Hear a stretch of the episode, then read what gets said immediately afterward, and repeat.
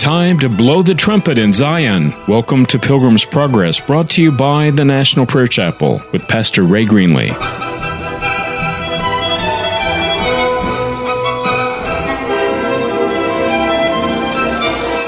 Today's broadcast is pre recorded. The message today is entitled The Journey of Faith. The Journey of Faith. Let's pray. Mighty God of heaven, when you called me, I was but a child. And step by step, you've grown me up in this journey of faith. And I pray today that you will unveil the secret of your word, that today we could grow in you that we could understand. Lord, quicken by the Holy Spirit what you've given me. In the name of Jesus, I pray. Amen. I was raised in a legalistic church with a list of do's and don'ts. I tried as hard as I could to do everything I was supposed to do and not do everything I was not supposed to do. It was good religion, but it wasn't good Christianity. The word Christian means Christ follower. It doesn't mean a set of rules or regulations. It doesn't mean a set of rituals. It means you follow Jesus. And the early Christian church, they were not called Christians until Antioch some 20 years after the death and resurrection of Jesus. They were called people of the way or people of the path. So when I finally fired my bishop, left the church, left the ministry in that church, began to look for a place where I thought there was some life where I could grow and learn about Jesus. The first place I turned as friends spoke with me was to something very positive. Robert Schuller in the Crystal Cathedral and the positive message that he was speaking a message of love, of acceptance, of strategies for winning. I went out to California twice to attend his week long seminars in how to grow a church. And we modeled the church after what Robert Schuller had done. And within the first year, we were over 300 people. We grew very rapidly. We did radio, we did television on Channel 7. We were the rock and roll go go church. We had all the programs going. We had the unemployment program called Third Base, where we placed over a thousand people a year into jobs, and it was all at no cost. And finally, after a number of years, I became so depressed and so discouraged. I was traveling a lot. I was holding workshops and seminars. I was exhausted. And I finally came to the place where I recognized that the church had been built by my ability to market, guerrilla marketing. It was not based on the Word of God, it was based on personality. We had five full time staff, it was a go go church. My heart grew so hungry for God. I came to a place where I no longer intellectually or emotionally could believe that God even existed. All I saw was human flesh effort. I saw psychotherapy, became trained as a pastoral psychotherapist, saw everything through eyes of relationships, taught everything from the scripture out of a base of relationship. I began to listen to others Many you would recognize in the church growth movement, Peter Wagner, that now has the prayer center in Colorado Springs, became friends with him, turned to pastors who were very successful and were teaching name it and claim it kinds of theology. The whole movement that grew up around that, coming out of holiness but no longer holy. Could name many of those people uh, who now preach Creflo Dollar, Heidi Baker. Uh, a whole group of these people flowed out of also the Toronto Blessing, as it was called. I went to the Toronto Blessing and found that it was not a blessing.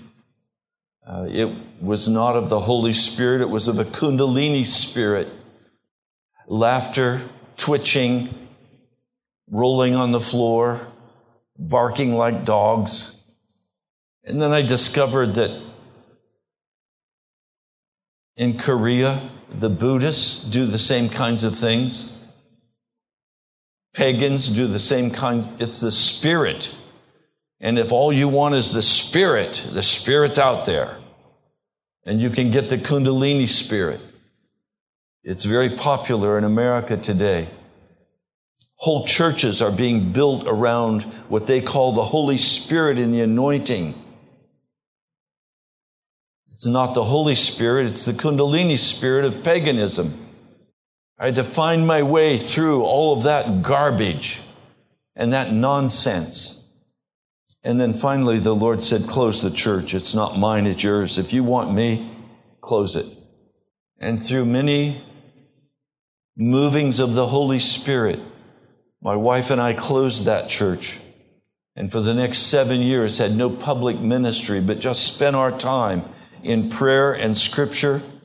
In the process, obviously, what would happen to you if you stopped working and had no income for seven years? Well, the same thing that happened to us. We lost our house, two houses. We lost two cars. We lost our retirement money. We lost our savings. We got stripped of everything and ended up homeless. But God was in the midst of it. I'm not recommending any of you do this, please. I'm just telling you the journey I had to go on to begin to understand what God was doing. And through those seven years of reading from Genesis to Revelation more than 50 times, God planted a message in my heart of repentance. And then he brought David Wilkerson into my life from Times Square Church. Never forget David Wilkerson shaking his finger in my face, saying, Preach judgment with mercy. It's been a struggle to, to try to grow in a true understanding of the Word of God. I know today that if I went out and did the same thing I did years ago, within six months, this place would be jammed with people. I know that. It's just flesh.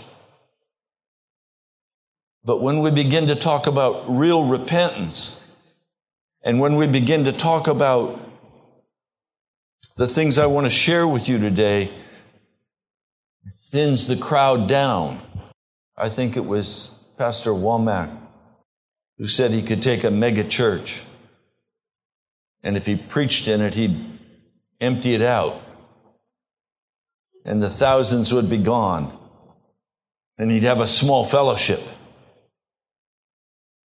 Because there's something about the gospel of Jesus Christ that goes so radically against human flesh wisdom, that goes against what we so desire to be successful and powerful and popular. Jesus was not that. And if we want to follow Jesus Christ today in the midst of the culture of nonsense that we live in, we're going to have to become very serious about the Word of God. Never forget, Brother Ed gave me a book by Malcolm Lavender, The Sinning Christian.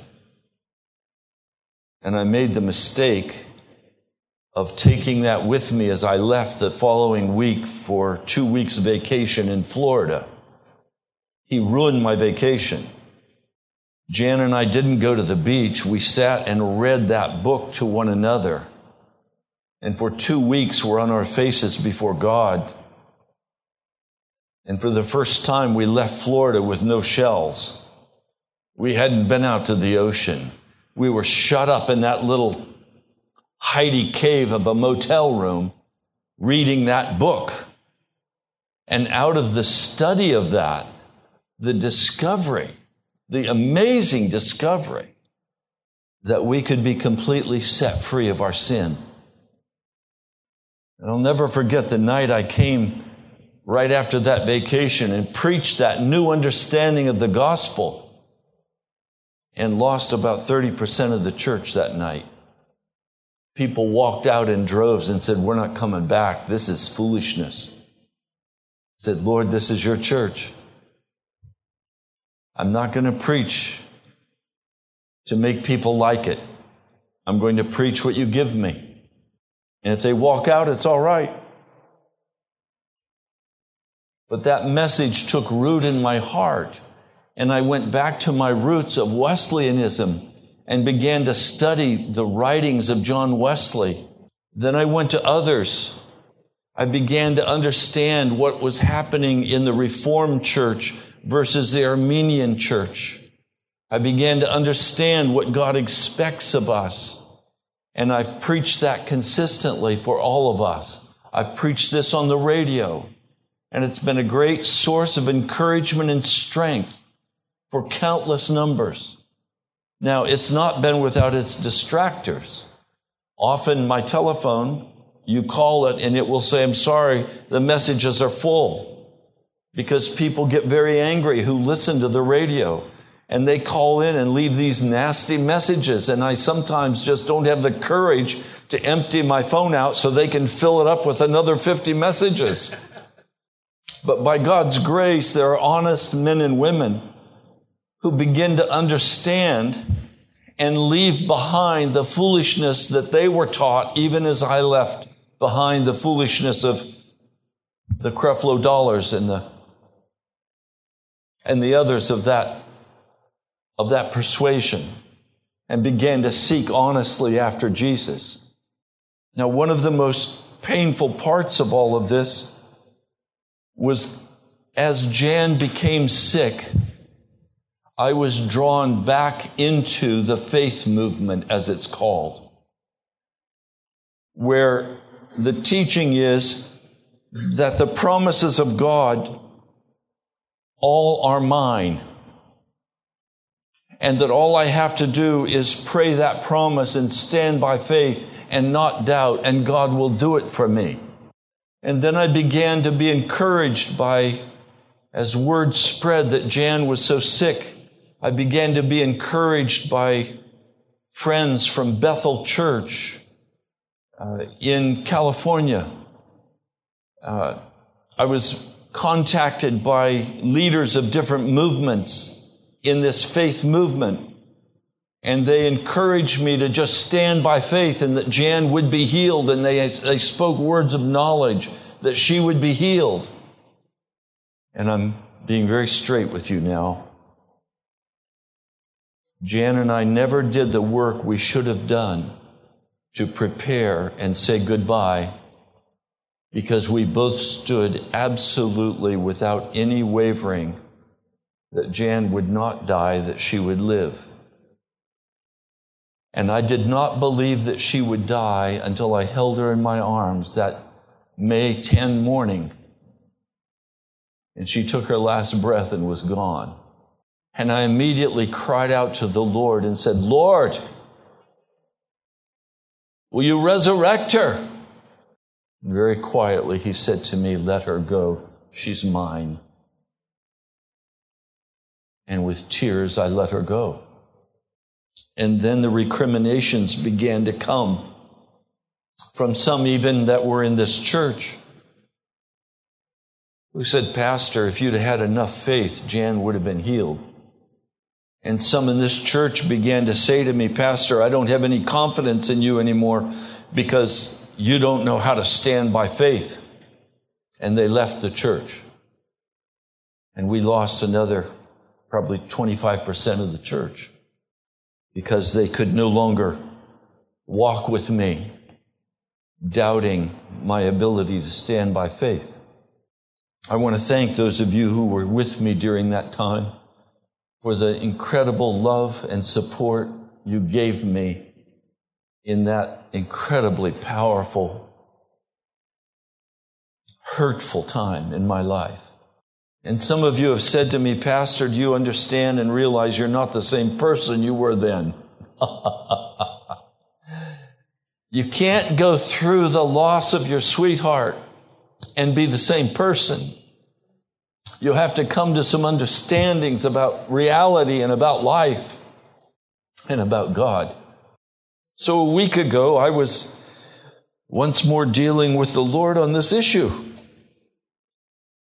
And I said to the Lord, You have warned me about every major event that has happened in my life. Why didn't you speak to me and tell me that Jan was going to die? I prayed through that. There was no answer. And then I spoke with one of you who has been with me for some time. And you said to me, Pastor, what are you talking about?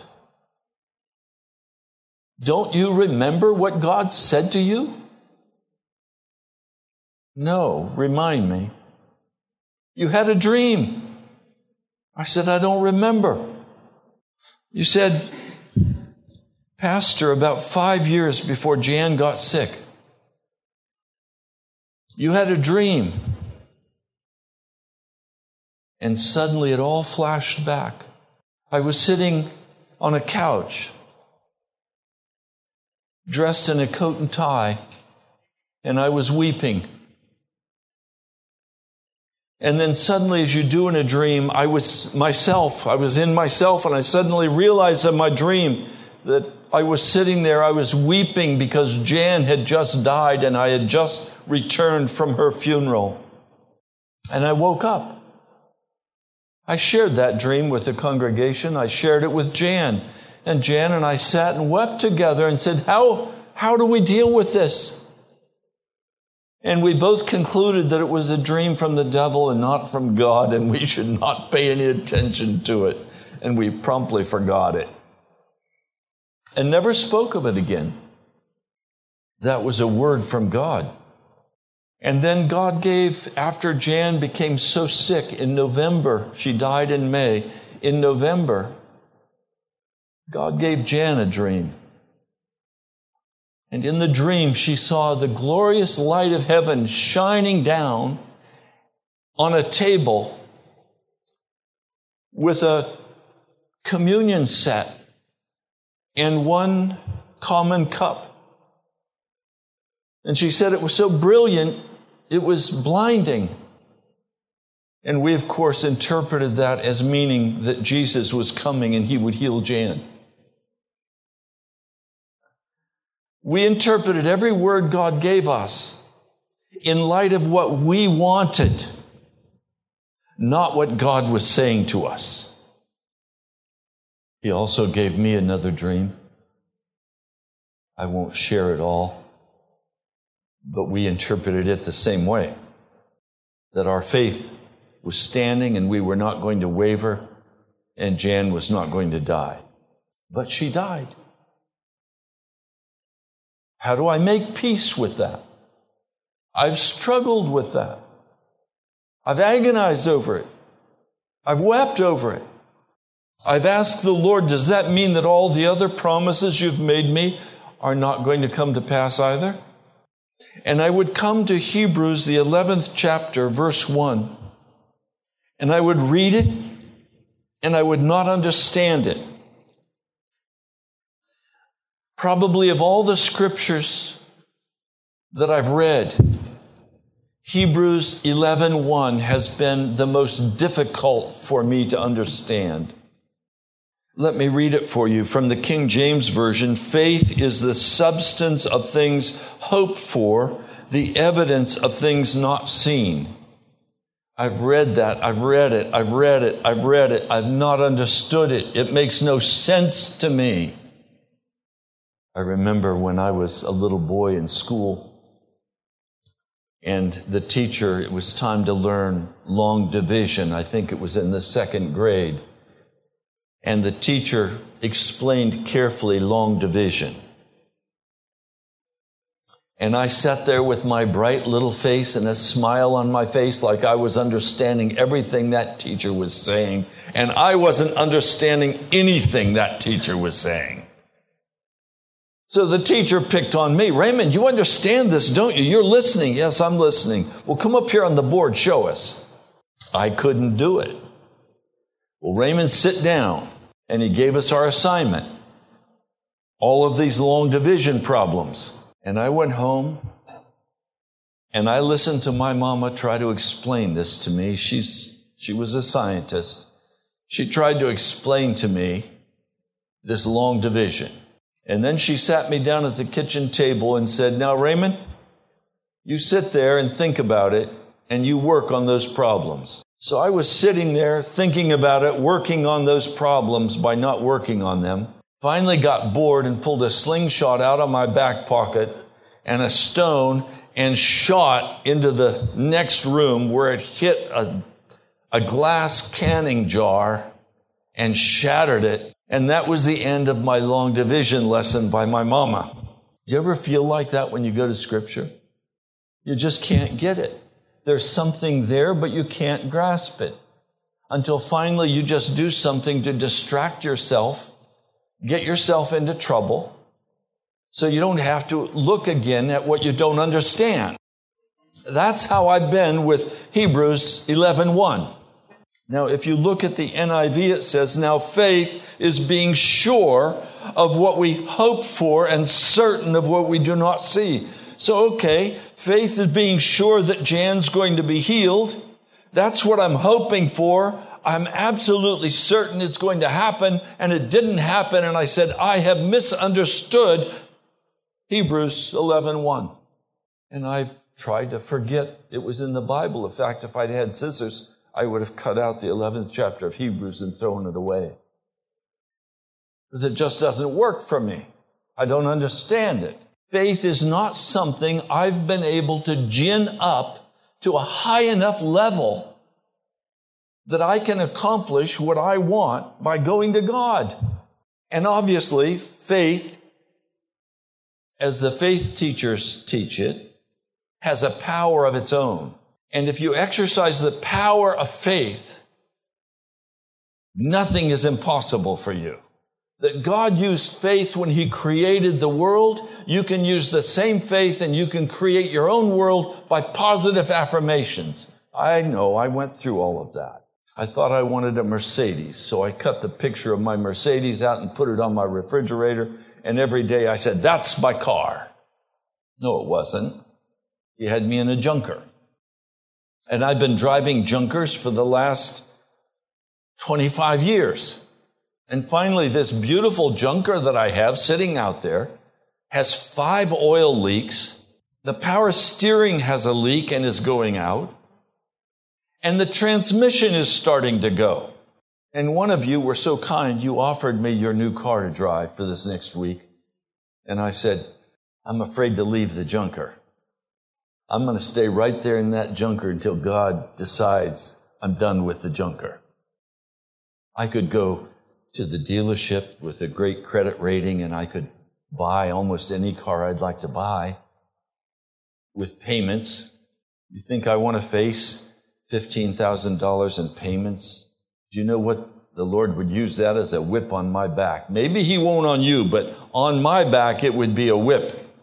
No, I made a covenant. I would only receive from the Lord's hand what He would give me. So He's given me a junker. Thank you, Jesus. So I know that by faith, I can't force God to give me the new car. That is literally called, brothers and sisters, witchcraft. With witchcraft is when I use words, rituals, affirmations, and I try to force the spirit realm to produce what I desire. That's witchcraft. I now know that's not faith. The word faith comes from the Greek word pistis, which means to be absolutely convinced of, to be completely convinced. But faith has no power of its own. Faith simply is the lifeless hand that reaches out to the God of heaven, and all of the power is in God, not in faith. So then, actually, for the first time, the Lord this last week began to open for me Hebrews 11:1. And if you heard Wednesday's broadcast on the radio, that was the opening salvo of a new understanding that God has given me, and I want to share this with you. And you need a pencil and paper. You need to take some notes. You need to go back and check this for yourself. It is going to be something you probably have never heard before. But let me open it. Hebrews 11:1. Faith is the substance. Well, what does the word substance mean in the Greek? It means stay under. Stay under. As soon as I saw that faith means, that substance means to stay under, I asked the logical question, what am I supposed to stay under? If I am supposed to stay under faith, then I have to be a muscle man to work up faith so that it's strong enough for me to stay under. And Jan died. And that was as much of a muscle buildup as I could give it. And it failed. Now, please, let, let me just say this. I have one interest in prayer, and that is that God answer my prayer. I don't pray as a ritual. I don't pray as an exercise of yoga. I don't exercise prayer because it feels good. Often prayer is the hardest thing I do in my life. It is hard work.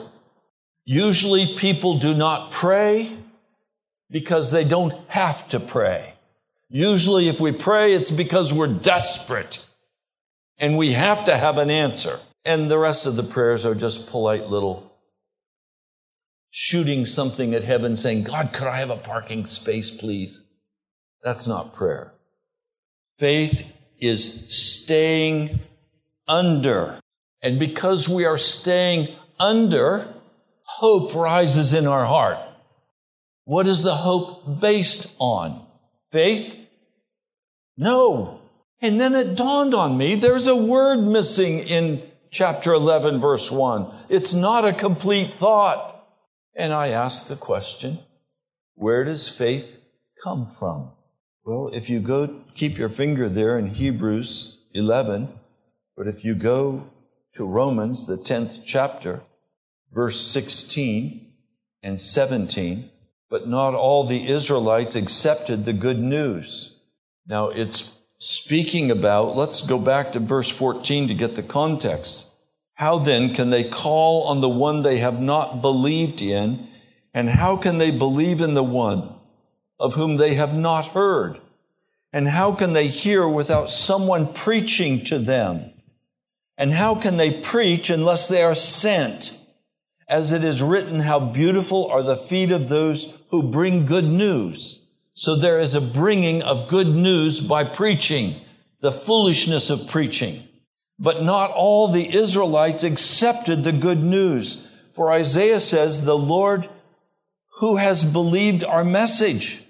Consequently, faith comes from hearing the message, the sermon, and the message is heard through the word of Christ, the word of Messiah. Word here in the Greek is rhema. Well, what is rhema? Rhema is the revelation of God. It is the breathed word of God. All of Scripture is the Rhema word of God. It is the revealed word of God.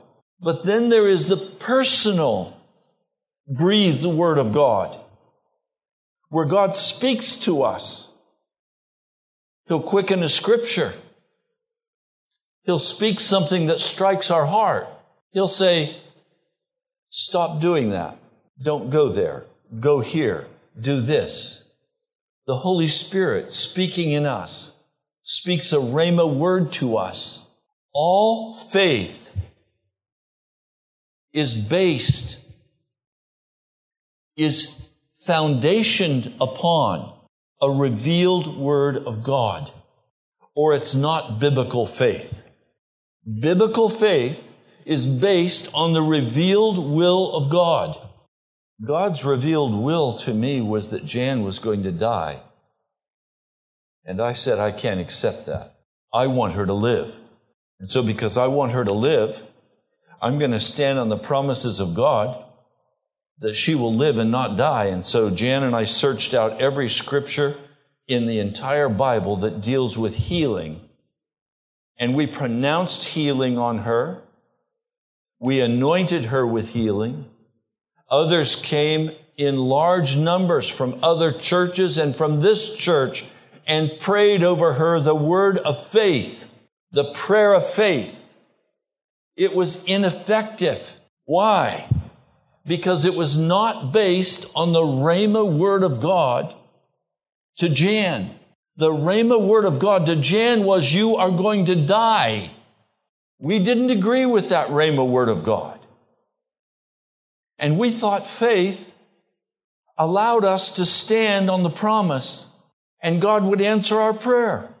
See, faith cannot be used to get what you want. Faith is to be used with the foundation of the Rhema word of God, with the expression of God's will. And until you have a Rhema word from God, the promise will be ineffective. Now, I'm going to use Jan as an example again. I prayed using Mark 11, 22 through 24 for a year in God to bring my wife. And that promise was empty. And so I pushed God with it and I pushed God and I said, you have to answer because it's your word. You said that if I would ask and believe, you would do it for me. You said, command that mountain to be removed, and it would be removed. But I had no Rhema word. God does not respond until it becomes a Rhema word. And God finally spoke to me and said, I've chosen a wife for you. And if you will wait, I will bring her to you. Whoa. Now I had a Rhema word from God, and for the next six months, I stood by faith on the spoken word of God. Faith was now activated and powerful.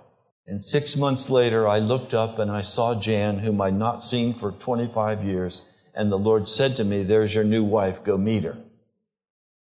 And I was terrified and said, Lord, how do I go meet a woman and know she's my wife when I don't know her.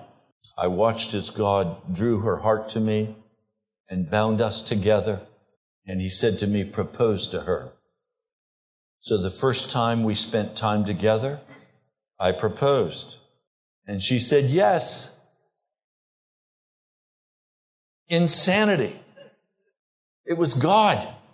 And she was from Florida. She flew back home.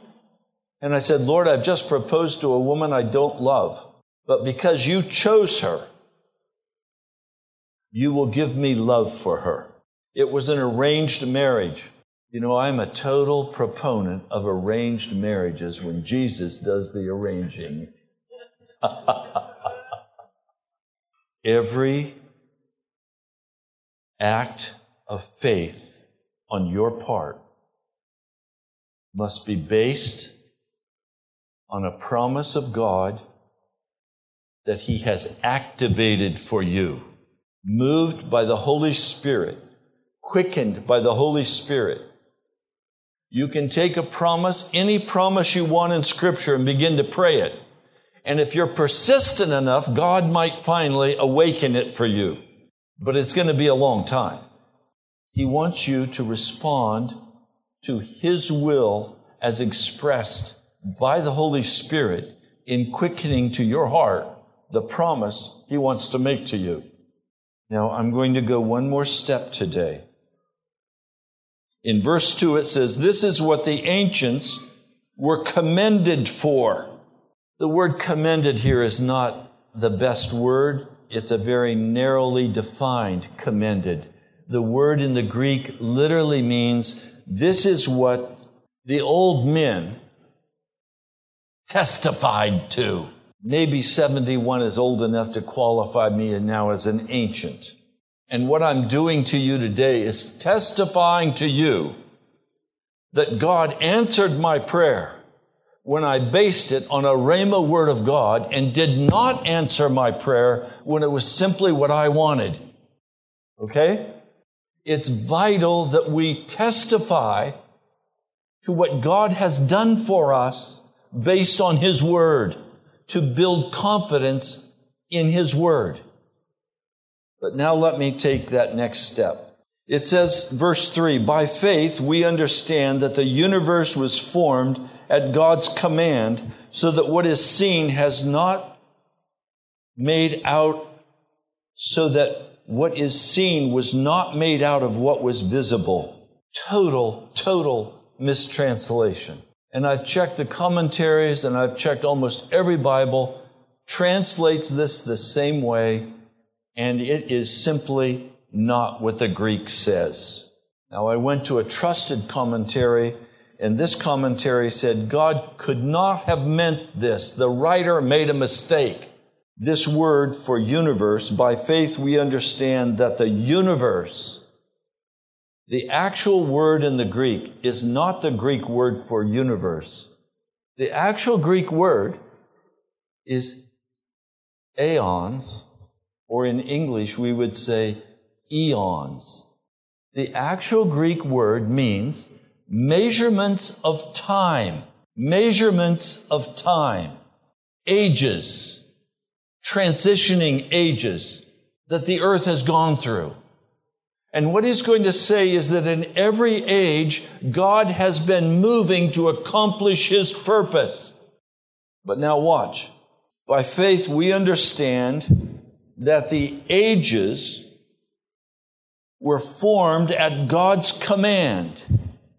The command, the word command, you guessed it, it's Rhema. It's Rhema.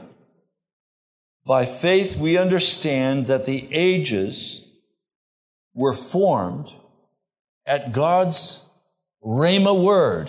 So I had to go back and ask, what does formed mean in the Greek? The actual meaning of the word formed in the Greek is to adjust, to repair. Now, this is the heart of what you have to hear today. By faith, we understand that the ages were adjusted at God's Rhema, so that what is seen was not made out of what was visible. In other words, this is the key text that explains the entire 11th chapter. As we go through these men and women who stood by faith, these men and women heard the Rhema word of God. They responded to that Rhema word of God. And by their actions, the ages were adjusted or repaired to reflect the will of God. So God wants to speak His Rhema word into your life. And by that Rhema word spoken into your life, He wants to readjust America to reflect His glory. He wants to repair America, to adjust to His will, so that when people see the changes, they're going to say, How did that happen?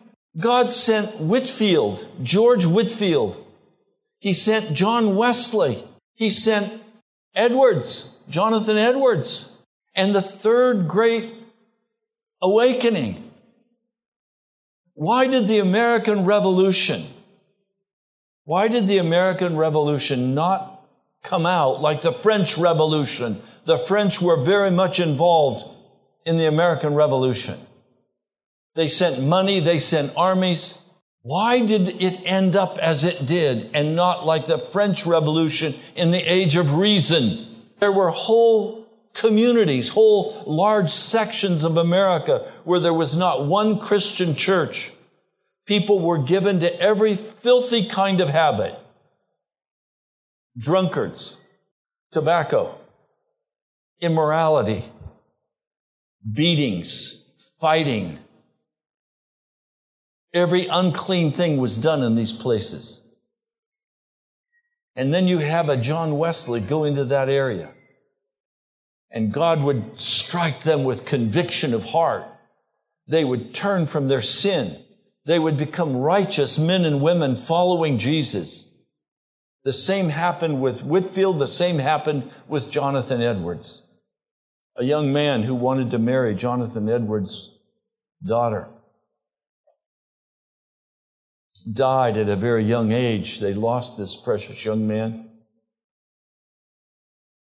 All they could do was go and preach in the lumber camps and to the Indians, the American Indians, and raise up churches. And because of the very difficult time physically, and the sickness that came upon him, he sacrificed his life to turn the course of these villages and these camps of the American Indian.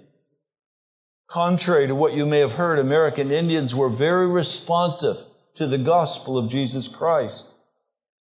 The American Revolution did not go the way the French Revolution did because of the powerful, God filled, Holy Spirit directed preaching of men and women who proclaimed the gospel in this land. There were no men and women to proclaim the gospel in France. We see Europe today collapsing. They have turned totally against the gospel. I'm crying out to God and asking, Oh God, don't let that happen in America. America is crashing morally crashing. God wants to adjust the age by speaking to you a rhema word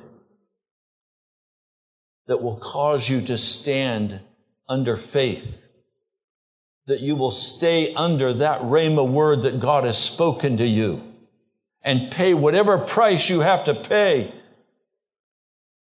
to let that word accomplish in the culture what he wants to accomplish. And how does he do it?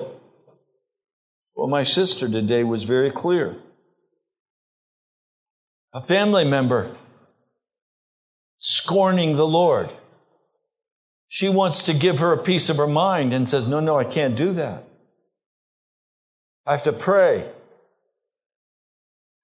The culture has changed one person at a time as we pour out our hearts in prayer, standing under that rhema word. And because of that, we have the right to stand by faith that God will change that person's life and that person's heart.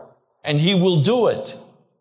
And all of us have our circle of influence that we're a part of where the change has to take place.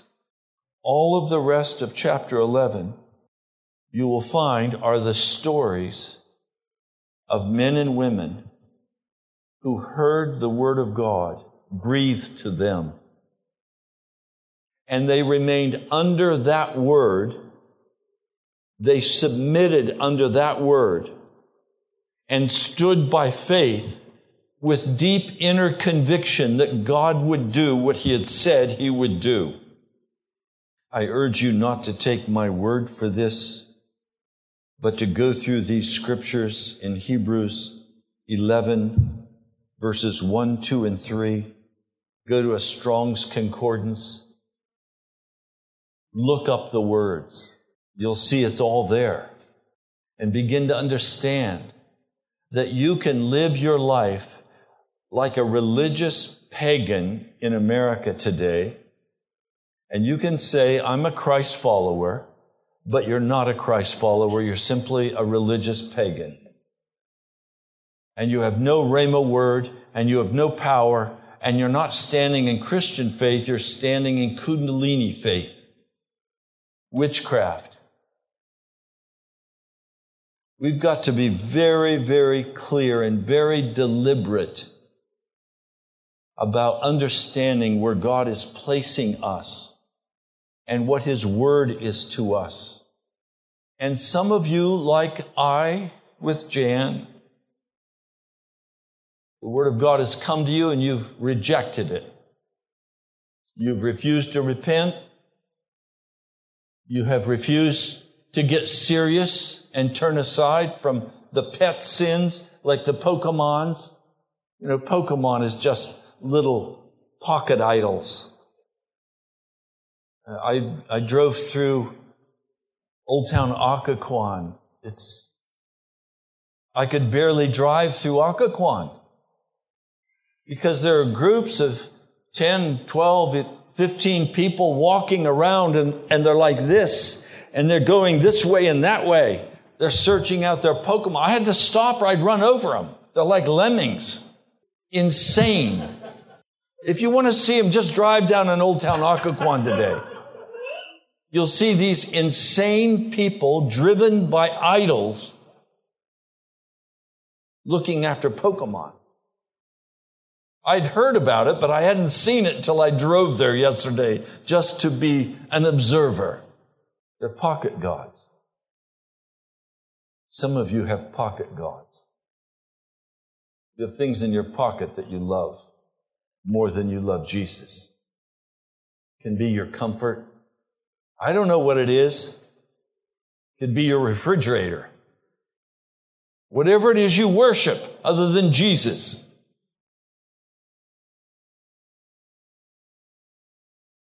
It's time to understand that we live in the most vital age, and it's coming to an end, and Jesus is coming. And we can't afford pocket gods, and we can't afford witchcraft. We've got to walk in the power of the Spirit. We've got to walk with the certainty of the Word of God being quickened in our hearts. That God can change today as we stay under His promises and proclaim His righteousness in this wicked day. Now, I'm not going to pretend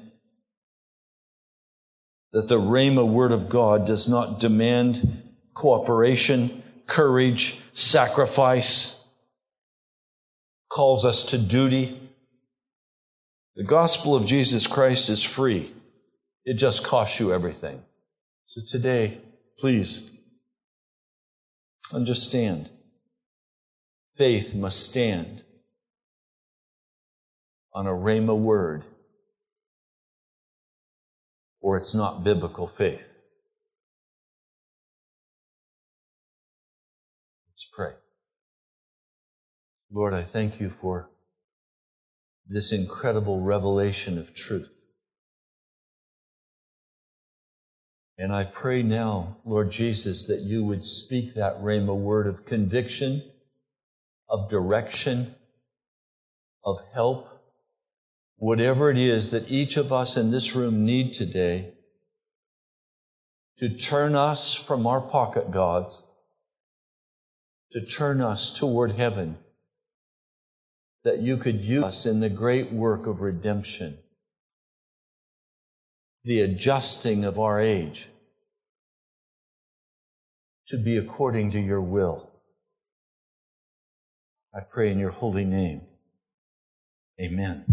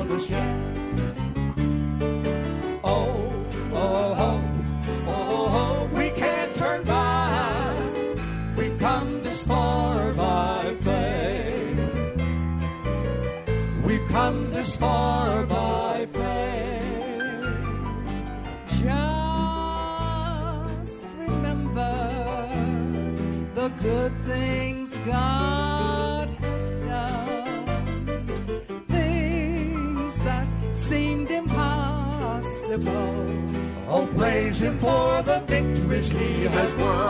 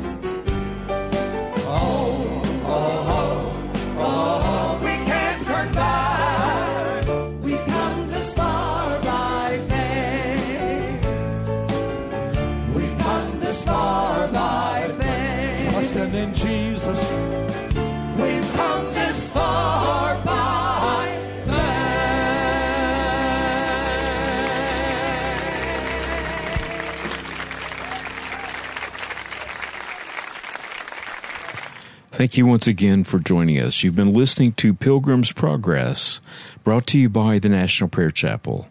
Come visit us at nationalprayerchapel.com.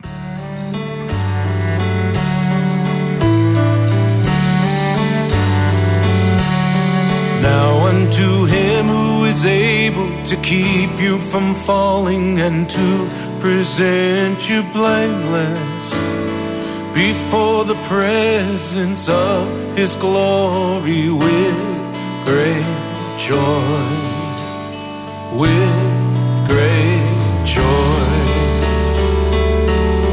Now unto him who is able to keep you from falling and to present you blameless before the presence of